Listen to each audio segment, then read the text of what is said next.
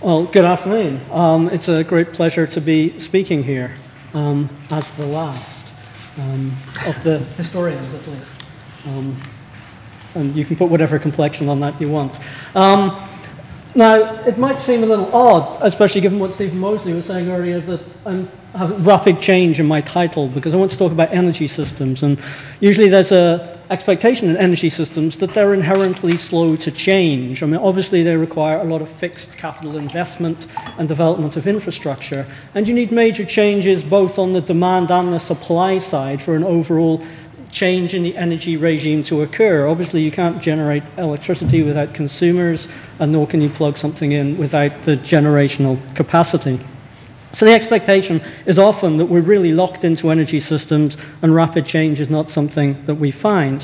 What I want to do in the next few minutes is firstly give you a fairly rapid, in fact, account of changes in the British energy system over the past few decades. And then I want to make some observations about the nature of those changes, not really in any detail, but more for propositions for discussion for you. And I want to finish by looking again briefly at a couple more of more particular cases of change in response to shock, one might say, or how it's achieved. I'm going to be re- revisiting, in fact, the Clean Air Act of 1956, and I want to look at the response to the oil crisis of the 1970s. So, firstly, what actually happened? This is looking at average annual rate of change in British energy consumption, going back a long way, all the way back, in fact, to the reign of Elizabeth again. Um, now, it should be said that this is looking at energy consumed within the UK, fuel that's actually combusted here. Okay? So, if one put in the if you saw it from the consumer side, one has to remember that Britain imports goods that are made with stuff burned elsewhere. But also, it exported things from much of its history that were consumed by people overseas, and that certainly would change the picture a bit. But what you can see is, is moderate to, to high growth over a very long period of English history. And in fact, the standout period, a little bit the interwar period, in fact, but most of all, post 1973. We're now actually in a situation that's almost unique in the last 500 years, where actually internal energy consumption is no longer increasing and it hasn't been for a few decades in this country. Perhaps the more striking change, then, the more rapid change, is actually in the energy mix, where this energy is coming from primary energy consumption, which is shown by this. Um, if you can't exactly see the, um, the legend here, basically what I think is orange, I'm colorblind unfortunately, but this is what I see. Um, here is coal, what's called solids, then you have a big band for oil, in the middle, um, this is um, nuclear power share, and this is gas, and you have a little bit for renewables emerging. Now, actually, on this graph, I've also put on the predictions of the expected energy mix of the country. So, this is the share of total energy consumption that comes from different sources, as predicted by the Department of Energy and Climate Change up to 2035. One thing that may surprise you is on this scenario, they don't seem to be expecting very much change. Now, that's partly because that's on the basis of just the continuation of existing policy. And one of the facts about policy, actually, is while we have targets, all of our energy policies actually effectively stop in the early 2020s. There are no substantive energy policies beyond that date that are currently in place.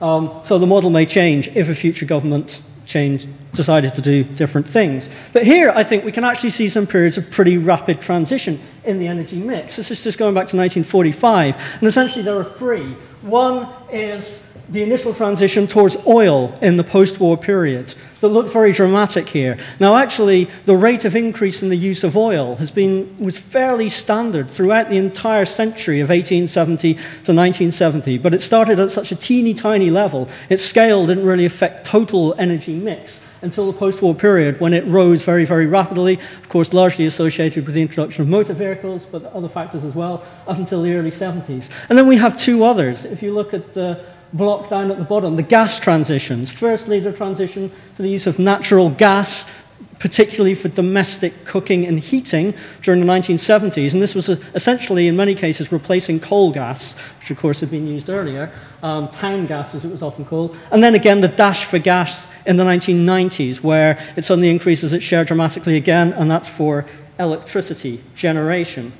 So oil is very much the expansion of oil is very much part of the growth of the miracle years, at least as they're known in Europe, of post war rapid economic growth and the introduction of motor transport. In gas's case, I said one of the transitions is associated, in a sense, with a replacement of a familiar technology but being piped from the North Sea. The second one, actually, the dash for gas in terms of electricity, partly accounted for by new actors coming in with the privatization of the electricity industry in 1989. A lot of the new companies decide to go for gas at that point, which has become a cheaper option. But also, an important precondition was the development of the gas turbine in electricity generation that actually was a spin off of developments in the, developments in the aerospace industry. Um, finally, electricity is another factor to look at. Um, of course, electricity is being generated by other sources. And here we see, a bit like oil actually, fairly steady growth over a long period of time. From the, fact, the, the beginnings of work on the national grid in, in 1926 up until the early 70s, electricity consumption rose by nearly 7% per annum. Actually, since 1973, the rate of growth has been pretty small. Again, it's not going up that much, 1.6%, certainly in comparison to early years. So, some observations on this history. One thing I think it's important to say is simply that change is possible in the energy regime. There's actually been quite a lot of it during the 20th century, especially in the energy mix. And if one, in the expectation that changes may not happen that fast, achieving change within a decade might be seen as actually quite rapid within the parameters of such a system. That's happened quite frequently before. I'll come back to that in a second. Some observations about the systems or the, the change in the nature of the systems themselves that we might take for discussion at this point. I think we really have two types of transition amid the ones that I've described to you.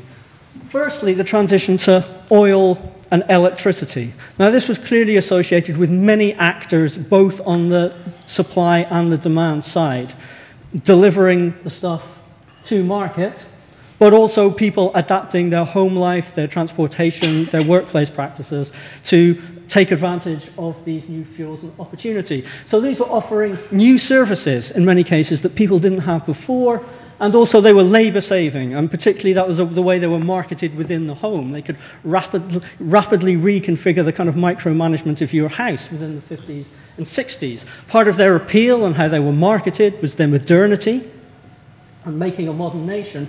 But as you've already seen, these transitions, the rate of growth was steady over quite long periods of time, over decades, in fact. So they were incremental in their impact. Now, the gas transitions are rather smaller, although in some ways people adapted aspects of their domestic heating or cooking space to gas. Often they were simply making very minor adaptations to equipment that was already installed or updating equipment that was already producing gas that had come from coal. So the gas transitions were managed by very few actors on the supply side, building the national gas pipeline network or the new distribution companies introduced in 1989. The appeal for many people was simply that gas was cheaper than all of the other options. The technology being employed was pretty familiar, but this type of transition was really quite rapid. Big, big change within a space of about 10 years. Now, if we compare these kind of transitions to the decarbonisation or the, the hope for decarbonisation of the energy system today, we can see some kind of similarities, but they're kind of distributed over the two types of transition. There isn't a transition that's, I think, very obviously the same. One might say that decarbonisation of the electricity system is closest to the, what we might see on the case of the gas transitions, except the transition to renewables, if it was achieved through things like wind and solar, would have much more dramatic impacts on the landscape and actually potentially on the type of equipment that people had to install in their houses than was the case in gas. You could force this upon people with there being few actors governing the system, but you might encounter a rather different type of resistance. Previously, when you've had transitions that involve very many actors and actually a transformatory both of landscape and domestic life, nevertheless, the benefits of that were, and the new services that could be provided were seen as being very widely distributed among the population, so everybody could perceive the trade off that was being made. Now, one other aspect of the energy system that you might ask about is what about efficiency? What's simply about using less energy? What's the pattern in that over time? Um, this is the, the progress or the decline in UK energy intensity. Now, energy intensity is basically the inverse of energy efficiency. So you want energy intensity to be falling. It's basically the amount of energy required to produce a pound of income, okay? And it's an economic measure. And it may surprise you to see that uh, the efficiency of the energy system has been actually improving for a long time, since the 1880s, pretty steadily without interruption. And in fact, that has been accelerating over time. So the expectations, again, of, of DECC over the next couple of decades aren't that far off the trajectory that we've already been on for a very long period. But you've also seen the, the overall changes in the energy system as a whole would suggest that you would have to have really, really dramatic and historically unprecedented increases in energy efficiency to really kind of shift the energy system as a total and not make the changing the energy mix the most significant factor. Now, onto my couple of final or more precise case studies to consider. First is the Clean Air Act of 1956. Now, happily, this is in fact yet another postcard of Manchester, um, ironically showing how lovely it is. Um, Stephen Mosley has happily already provided the context of why there was 100 years of efforts to um, deal with smoke pollution, but of relatively little effect. I want to actually talk about the particularities of the Clean Air Act and its and its subsequent history itself rather briefly. So clearly the stimulus to this was the Great London Smog of 1952 and the shock of deaths being caused. But the, even in that situation, the government was actually reluctant to immediately act. What it did was set up a committee to investigate, and this was an important context of all the work that had been done previously that could go into the committee, called the Beaver Committee, that was headed by uh, a, a, renowned engineer who brought out a set of recommendations. And then how that was put through Parliament was actually a private member's bill put forward by the Conservative MP Gerald Nabarro, who basically took the report of the committee and turned it into a parliamentary bill. But the recommendations were virtually exactly the same. And that then meant that the government was under a huge amount of pressure to do something because this was basically their own committee report being presented towards Parliament. Now, they got the bill withdrawn, but they introduced the act that looked very similar. And that was part of the political trickery, in a sense, to get it really to happen and onto the statute book.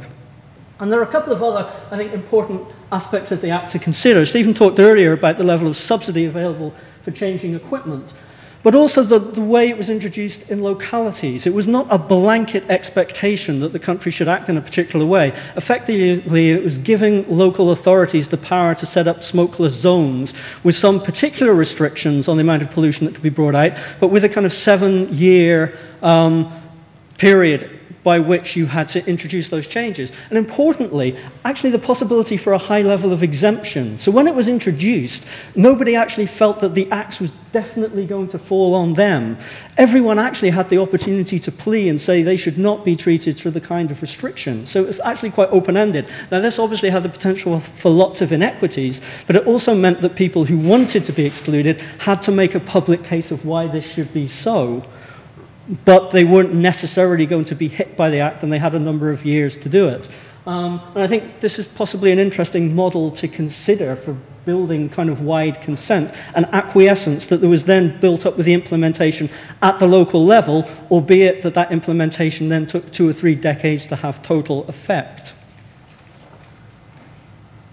Finally, as a case, and even more briefly, um, this is a very simple and, in a sense, a crude lesson. This graph shows basically along the bottom the dependency of countries. I'm not going to tell you what the metrics really mean, but along the bottom it graphs the dependency of countries on oil in the 1970s. How much of your energy system was, dependent on oil? With the further away from me you go, the higher that dependency was. And then the y axis there is showing you how successful were countries in reducing their oil use in the 1980s, subsequent to the oil shocks up until 1991, with the more successful you are, the lower down you are. And basically, what this graph shows pretty clearly is the more dependent people were on oil, the more successful they were at shaking that dependence during the 1980s. So the lesson is that people did not actually suffer from taking a big hit on something they couldn't free themselves from. The bigger the hit they took, the stronger was the reaction to do something about it. And the very final time is up. Conclusions, which are extremely brief. So I want to say, well, seen on the perspective of energy changes that we expect in an energy regime because so much is involved, we expect it to take some time to happen. But actually, relatively rapid change on the decadal scale is possible in energy. In fact, it's frequently found, and pretty well all early earlier predictions about the future of energy underestimated the capacity of the system to change. Virtually all predictions were wrong. Level of energy consumption actually rose less than people anticipated, and the capacity of change in the system was larger. So I think energy should not be thought of as a story of some kind of pathology or addiction that we cannot shake. There is change. They have been frequent in the past. And whilst I don't want to underestimate the degree to which, in the long run, energy consumption has increased and the problems we face, there is no business as usual in the long term in the energy sector. Thank you very much.